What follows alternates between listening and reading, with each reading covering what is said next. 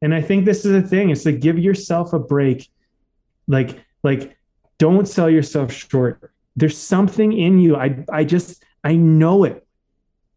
Because guys, you know, on the other side of this podcast, I know what it's like to just have a fucking spark in a dark, dark, dim world. And if you have that spark, that's enough. That's that's all it takes to light a fire. Just one little tiny spark. And if you can sense something in you that's alive, you have enough.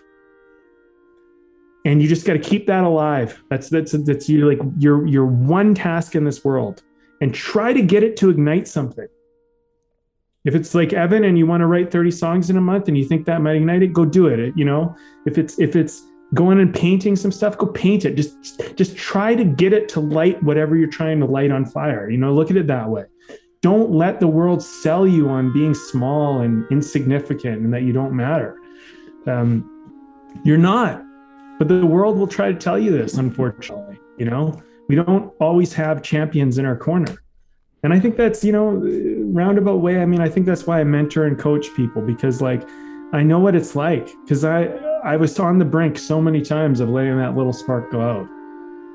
And so I guess to me everything is about let's keep it alive and then let's see what we can ignite with it.